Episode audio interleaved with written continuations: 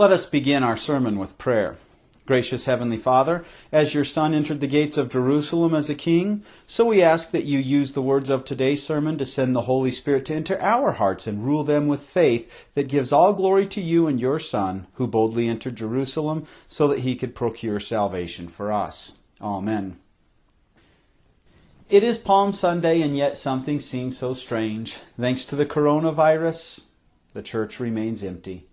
Probably for the first time in my life, I will not hear people singing those songs of Hosanna. We will not have the imagery of the people laying down palm branches. Well, when you think about it, Palm Sunday we celebrate when Jesus entered Jerusalem, and people thought he was coming to establish his kingdom, and he was. It was just a different kind of kingdom. And there were some odd things that they should have picked up on. Instead of riding in on a huge war horse, he came in riding on a colt of a donkey, which is not a majestic animal for war. Instead of a glorious saddle all embroidered up and everything, he uses some people's cloaks that he's sitting on top of. Instead of a red carpet laid out for him, palm branches are cut from trees. Instead of coming in with legions of armies marching behind him, he has 12 disciples, and he knows one of them on Monday, Thursday, just a few days away, is going to betray him. The people who cry out to him the victory song, Hosanna, which is Save Us Please, on Friday morning, many of them will be shouting out, Crucify in hatred. Something is different, and in our sermon today, we see that our Savior rides gloriously into Jerusalem but we're going to continue the irony themes that we have been covering over our midweek services these last few weeks, and we're going to see that there's irony that he's greeted as a king but comes as a servant, and irony that his service wins his majesty. Our text for our sermon is Philippians chapter 2 verses 5 through 11. Indeed, let this attitude be in you, which was also in Christ Jesus Though he was by nature God, he did not consider equality with God as a prize to be displayed, but he emptied himself by taking the nature of a servant. When he was born in human likeness, and his appearance was like that of any other man, he humbled himself and became obedient to the point of death, even death on a cross. Therefore God also highly exalted him and gave him the name that is above every name, so that at the name of Jesus every knee will bow in heaven and on earth and under the earth, and every tongue will confess that Jesus Christ is Lord, to the glory of God the Father. This is the word of our Lord. The Apostle Paul, writing to the Philippians, here points out Christ's service and his humbleness. But to understand why he does so, we must look at chapter 2, verses 1 through 4, which tell us So if there's any encouragement in Christ, if any comfort from his love, if any fellowship with the Spirit, if any affection and compassion, then make my joy complete by being like minded, having the same love, being united in spirit, and having one mind. Do nothing of selfish ambition or empty conceit, but in humility consider one another better than yourselves. Let each of you look carefully not only to your own interests, but also to the interests of others. So Christ is held up as the example, and he's really the empowerment for us as to how we serve each other. That's not natural for us, is it? Our Savior rides gloriously into Jerusalem, but there's an irony. He's greeted as a king, but he actually comes as a servant. Allow me to use my own translation of the inspired Greek language in verses 5 through 8, which is not the smoothest English translation, but brings out some of the word pictures that are there in the original language. In fact, let this continue being the way of thinking in you guys, which was also in Christ Jesus, who continually exists in the form of God did not consider his being equal to God something to be greedily grasped. Rather, he emptied himself, having taken on the form of a servant, having become in the likeness of men, and having been found in respect to his outward appearance as a man. He lowered himself so that he became obedient to the point of death, and so to the point of death of a cross. Now, there's a lot that's said here, and the Apostle Paul walks a very careful line as we see Christ, who is the King of all creation, comes into Jerusalem as a servant. The Apostle Paul here uses very careful and precise language so that he never denies the deity of Jesus Christ. A form is what you see on the outside. So, for example, we could make a robot that looks just like you. We could come up with synthetic skin so that it could be confused for you. But without your brain, without your internal parts, without your thinking, that's just an imitation. It only looks like you on the outside. Jesus from the get go is always God. In fact, the Apostle Paul uses in the Greek language the durative tense, who continually exists in the form of God. He is God from the inside and outside. However, when he takes on his humanity, he hides all of the external glory of being God. Jesus Christ is always God. He's not somebody who proved himself so worthy that God adopted him to become God. No, he always is God, always was and always will be. And yet we're told he did not consider his being equal to God something to be greedily grasped. Many translate this in different ways. The Greek noun that's used here is something that is violently taken. In fact, it's a word for robbery. When I violently take your wallet from you at gunpoint or something like that. Now, to understand what Paul is saying, we have to understand the way we sin. See, we're not even equal to God. We're below God. We're His creatures. And yet, we're not even happy to violently take God's glory and be our own. We actually place ourselves above God and tell God how to be God. Tell God how to serve us. How dare we? We are not God. We're not equal to God. We are creation. We are fallen creation. But Jesus, unlike so many of the horrible royalty you hear about in past history who were royalty and they expected to be treated as royalty, they were kings and queens, yet their service as king and queens came after their subjects subjected themselves to their royalty. Jesus never demanded, Give me the glory that's owed to God. Instead, he's born in a barn. He's not even born in a royal palace a descendant of David, but born to people who were pretty much in poverty, one step above being slaves themselves. Jesus did this to serve you and I. And so we're told in verse 7 not only did he not reach out and demand that the glory of his godhood be seen, that people bow down and worship him and pamper him, we're told in verse 7, rather he emptied himself. He emptied himself of his godly glory, his godly majesty. You don't see the glory of God as Mary has to change a baby's diaper there whose crib is a cattle feed trough. You don't see the glory of God as he allows himself to be hit and spit upon, do you? He could have used that glory. He could have called on legions of angels. He did not. He emptied himself, having taken on the form of a servant. He was not born of royalty so that he could redeem all mankind. He lived his life so that he could credit you and I with his perfect righteousness. He subjected himself to temptations you and I would fall to so that he could credit you and I with his perfect holiness. Having become in the likeness of men, the Apostle Paul uses very careful wording here. He's not saying that Jesus merely looked like a man. He's saying when you look at him, you see a man, you see the glory of his godhood hidden because he is the God man. And we're told, and having been found in respect to his outward appearance as a man. Again, he's not just a man, he's the God man, but he is, in fact, a man. And why does he do all this? Verse 8 says, He lowered himself so that he became obedient to the point of death, and so to the point of death of a cross one of the worst torture devices ever invented by human beings. There's an irony as he comes through the front gates of Jerusalem. The crowd thinks the king has come to his capital city, and Jerusalem is a picture of the invisible church.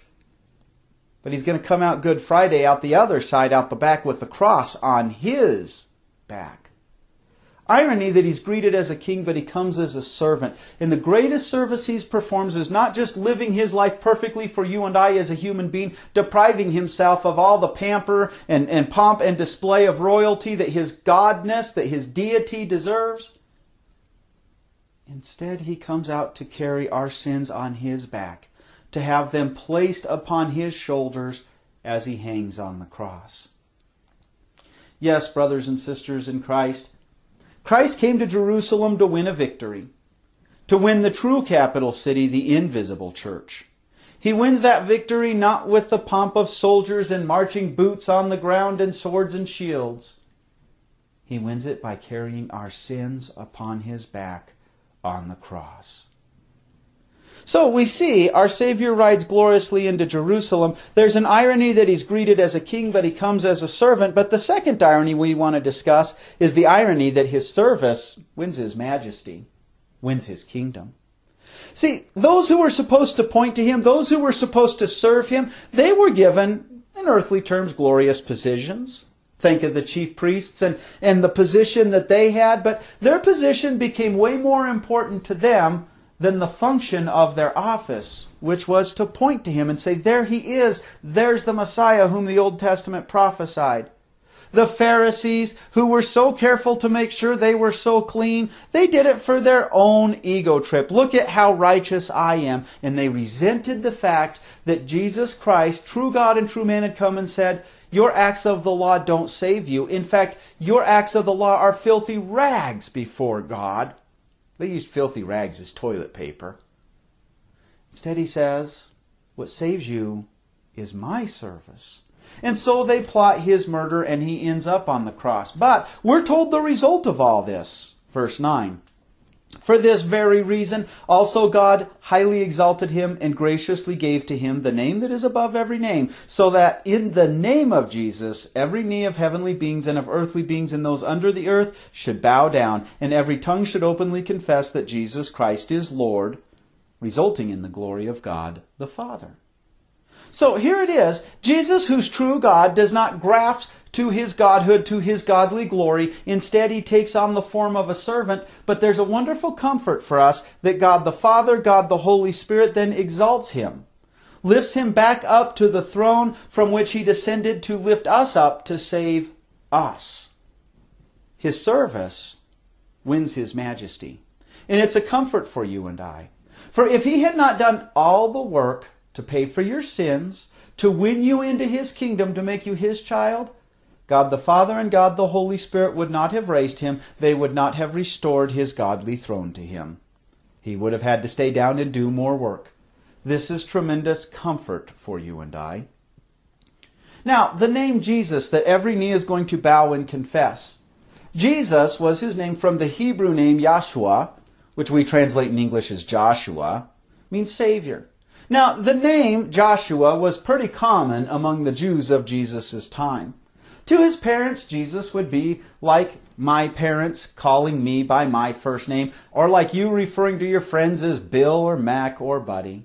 Although his name Jesus always hid behind it that he is the Savior, he has now done the work of being Savior. He had set aside the majesty of his deity, but the Holy Spirit and the Father restored it to him after he has won you. So, yes. Now, while he was hiding his godhood, people didn't always bow down to him, although sometimes they did.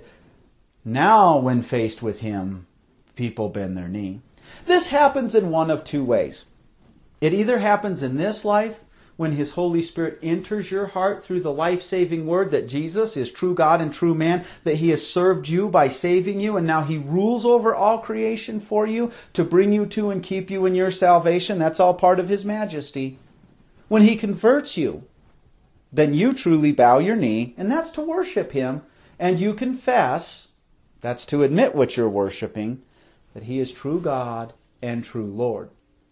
But it also will happen on Judgment Day, when even those who hated him and despised him, they may be in hell right now, they will be reunited with their bodies. Heaven will not be theirs. They will end up back in hell, but they will say, True God there. I resented him, I hated him, or I was plainly indifferent to him, which is just as good as hating him. And yet I have to admit, that is the God man. True God who became true man. He did everything to save me short of forcing me to love him. And I hated him. I was indifferent. The most precious jewel of the world, I didn't care. But on the last day, every knee will bow in worship and every tongue will confess. You've often heard me say we have to pay attention to the Greek prepositions, and the Greek preposition used here is one into, eis, that is the Greek preposition the glory of God the Father. That's the goal that is reached, so we can translate that resulting, and it's very important for us to remember that. We often hear people today say that all religions are working for the same goal, and there's already a problem there because if you're a true Christian, you recognize Christ served you, He worked your salvation, you receive it. But people also think then that it doesn't matter what God you worship. If somebody does not see Jesus Christ as true God and true Lord, they do not glorify the Father either. Here, God who hides his deity to serve humanity by taking on humanity, after he has died and rose, is restored to his majesty because he did all the work of saving us. And so there's an irony that his service wins his majesty. Maybe it's best to say restores his majesty. And as the result of that, you have comfort. His majesty's restored. He who purchased and won you, as I've already said, is now sitting on his heavenly throne, ruling behind the scenes. It's still hidden. It will not be completely revealed until Judgment Day, but he is there on his throne, ruling behind the scenes to bring you to and keep you in your faith. Our Savior rides gloriously into Jerusalem. His entry was triumphant, but it was strange. Hints were given then and there that he was not coming with the glory of an earthly king. There was more. We see an irony that he's greeted as a king, but comes as a servant so that he can save you. Irony that his service wins or restores his majesty, and with all of his godly majesty, he's ruling to keep you in the kingdom that his service won for you. Amen. Today we would have sung one of my favorite hymns, Lift Up Your Heads, You Mighty Gates. Let me conclude our sermon with verse 4 of that hymn. Fling wide the portals of your heart, make it a temple set apart, from earthly use for heaven's employ, adorned with prayer and love and joy. So shall your sovereign enter in, and new and nobler life begin. To God alone be praise for word and deed and grace. Amen. Let us pray.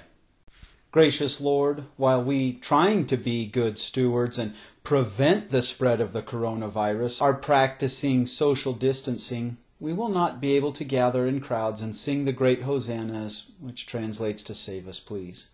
We thank you that your saving us did not depend on us gathering together, but your humbling yourself and taking on our humanity, and then your resurrection. Lord, many people turn to the government to solve their problems. Many people resent the government when it can't resolve their problems. We turn on each other and we play the blame game. We ask you, Heavenly Father, as you are hidden behind the work that you use in natural causes and human beings to use this coronavirus to let people see your hidden glory. Let them see your providing hand. Let them be able to see even your acts of love behind something that seems so harsh. Calm the concerns and the panic of our nation. Help us see that you have raised your Son up to his eternal glory again, and that he is ruling from the throne, even using the coronavirus for his plans to bring us to and to keep us in salvation. Help us look to you and see you working behind nature. Help us turn to you and see the opportunities to share the comfort that only your life saving word can give. But let us all trust in you and cling to you. In Jesus' name we pray. Amen.